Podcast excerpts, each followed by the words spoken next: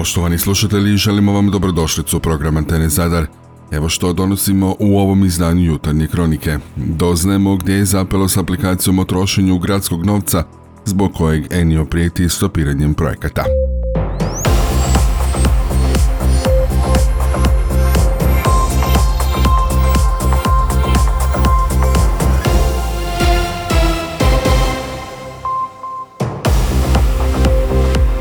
Dobro vam jutro. Na području Zadarske županije prema jučerašnjim informacijama 26 novih slučajeva zaraze koronavirusom, testiran je 191 uzorak. U Zadarskoj općoj bolnici hospitalizirano je 13 bolesnika, od kojih je jedan na respiratoru, dok je u specijalnoj bolnici za ortopediju u Biogradu na moru na liječenju od koronavirusa 7 bolesnika.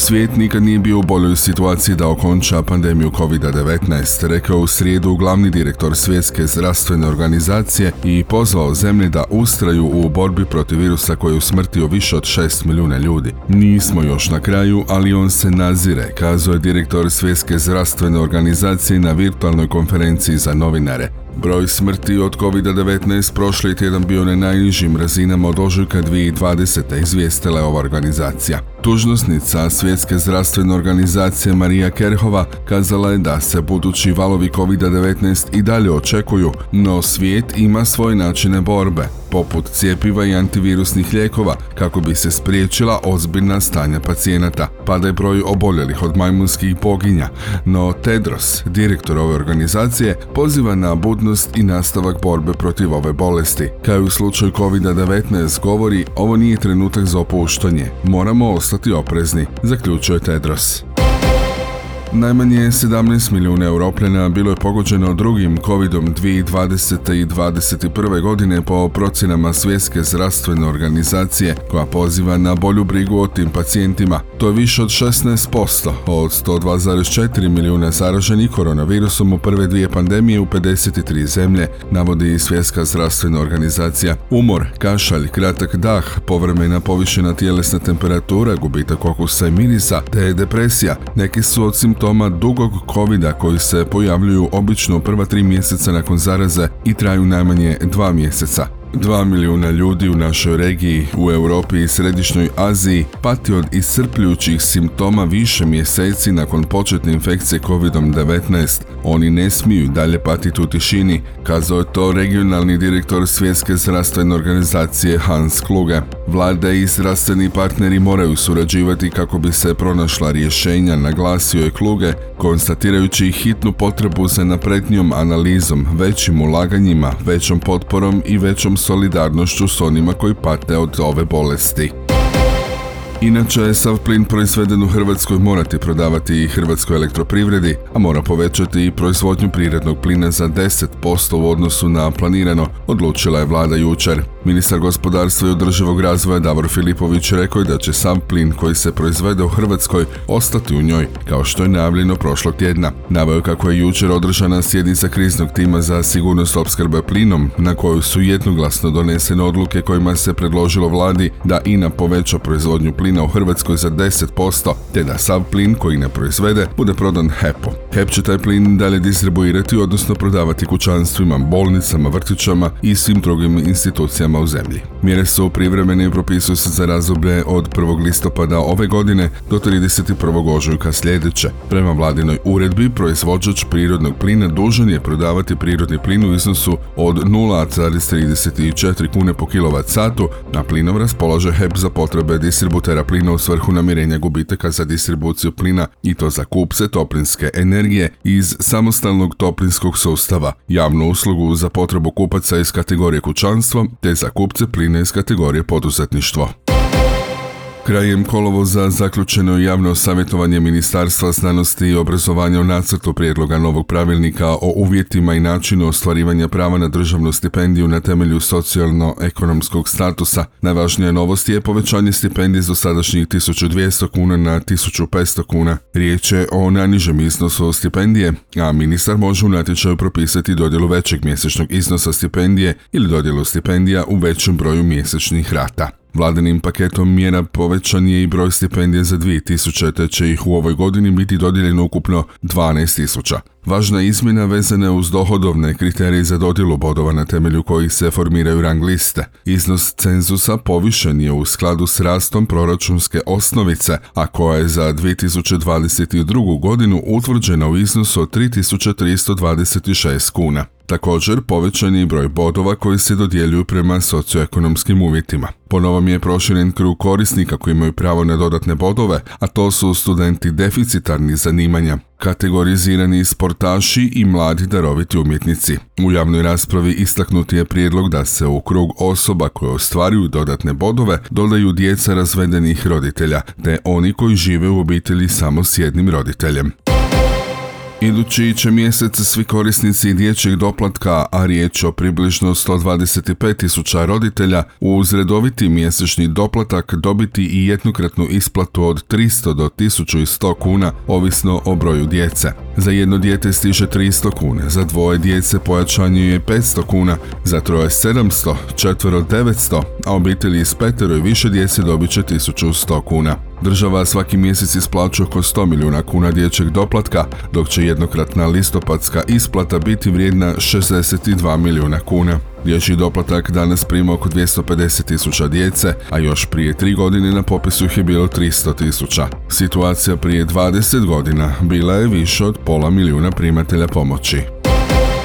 Gradski vlastodržci desetljećima su trošili javni novac bez polaganja računa javnosti, no pritisak oporbe i građanstva koji je stigao kao posljedica brojnih afera nametnuo je nužnost transparentnog izvještavanja o lokalnim financijama. Tim se potezom želi smanjiti mogućnost koruptivnih radnji, odnosno spriječiti samovoljno trošenje novca poreznih obveznika od strane gradskih čelnika. Na posljednjoj održanoj sjednici gradskog vijeća, Enio Meštrović pod motom "Građani moraju znati gdje ide novac" postavio je ultimatum. Dok god ne zaživi aplikacija putem koje će građani imati uvid u trošenje javnog novca, njegova struja neće podržati ni jedan projekt izvršne vlasti. Akt o uvođenju otvorenog i transparentnog proračuna grada Zadra jednoglasno je prihvaćen na rujanskoj sjednici gradskog vijeća. No zašto do danas nije uvedena spomenuta aplikacija, novinarka našeg portala Željka Čačko upitala Ivana Mijolovića, pročelnika za financije, za odgovor. On je pak kazao: "Na sjednici gradskog vijeća 15. rujna 2021. godine usvojen je prijedlog zaključka o uvođenju otvorenog i transparentnog proračuna s rokom implementacije do kraja 2022. Osim odluke gradskog vijeća, grad Zadar je obvezan i na temelju članka 144. stavka 10. Zakona o proračunu javno objavljivati informacije o trošenju sredstava na svojim mrežnim stranicama, a na način da te informacije budu lako dostupne, pretražive i strojno čitljive." Na temelju istog članka, međutim, stavka 12. Zakona o proračunu, ministar financija naputkom će utvrditi okvirni sadržaj, minimalni skup podataka te način javne objave o trošenju sredstava na mrežnim stranicama. Ministar financija još nije donio naputak u kojem će se utvrditi okvirni sadržaj, minimalni skup podataka te način javne objave o trošenju sredstava na mrežnim stranicama. Grad Zadra će ispoštovati navedenu odluku gradskog vijeća u zadanom roku, odgovorio nam pročelnik. Dakle, zašto gradski proračuni nisu transparentni, problem je u vladajućima. Vladajući su HDZ. Središnja država štiti lokalne. Teško. Nakon iznimno uspješnog proljetnog izdanja, pred nama je uskoro jesenski Zadar Street Food Festival. Ovaj popularni festival, koji na najbolji mogući način spaja turizam i gastronomiju, ostaje vjeran svojoj dosadašnjoj lokaciji, ujedno i jednoj od najljepših dalmatinskih pozornica, ispred beach i koktel bara Bambu na Punta Mici. Otvorenje je planirano za petak 23. rujna, a u 8 dana trajanja festival će posjetiteljima donijeti jedinstveno gastronomsko i urbano iskustvo, koje će ovog rujna po prvi put, osim nastupima lokalnih DJ-a, biti popraćeno koncertima uživo te gostovanjem poznatih domaćih glazbenih zvijezda. Izdvajamo Nenu Belana i Fumensa.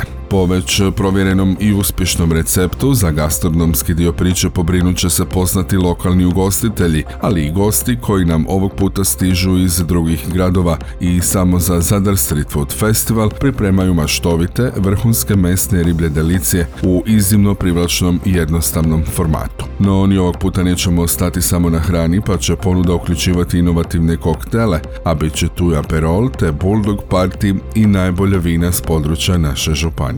Od svog prvog izdanja Zadar Street Food Festival prepoznati kao važan dio turističke priče Zadra, pa su ga od početka podržale i turistička zajednica grada i Zadarske županije. Tijekom zajedničkih letačkih aktivnosti aviona MiG-21 Hrvatskog ratnog zrakoplovstva i brazilskog aviona C-390 od srijede 4. rujna do petka 16. rujna može se očekivati kratkotrajna pojačana buka, te iz Ministarstva obrane mole građane za razumijevanje. Vojni avioni letit će od 10 do 15 sati na području Zagrebačke, Bjelovarsko-bilogorske, Koprivničko-križevačke, Karlovačke, Ličko-senjske i Zadarske županije. Kako napominje, sve aktivnosti provode se u područjima propisanih zona letova sukladno regulativi i pravilima koji reguliraju uporabu zračnog prostora u našoj zemlji uz pridržavanje svih sigurnosnih mjera. Napokon će na skorašnjoj skupštini Košarkaškog kluba Zadar biti usklađena plaća direktora ovog kluba Davidu Gunjeviću. Naime, kao i ostalim direktorima gradskih tvrtki, i Gunjevićeva plaća bit će u maksimalnom iznosu od 14.750 kuna bruto, odnosno 11.000 neto. O tome, ali i o spornom smještaju igrača u hotelu Zadar, reviziji, dugovima, kreditu, novinar našeg portala Valentino Matešićć pričao je s predsjednikom nadzornog odbora Košarkaškog kluba Zadar Antom Rubešom, koji volontira na toj funkciji u klubu. Evo što je izdvojio. Malo se to u javnosti krivo govori, znači nitko nije spominjao će kredit biti 6,7, ono što je bitno je to da će revizija formirati visinu kredita, odnosno crno na bijelo, kad budemo znali točno kolika su dugovanja kluba, rješenje revizije će definirati visinu kredita i onda ćemo pripremiti kompletno tu točku, iznijet ćemo je pred gradsko vijeće. Ako revizija kaže da je to 5 milijuna, tražit će se 5, ako revizija kaže da je 15, logično je da će to biti bliže 15 nego 5.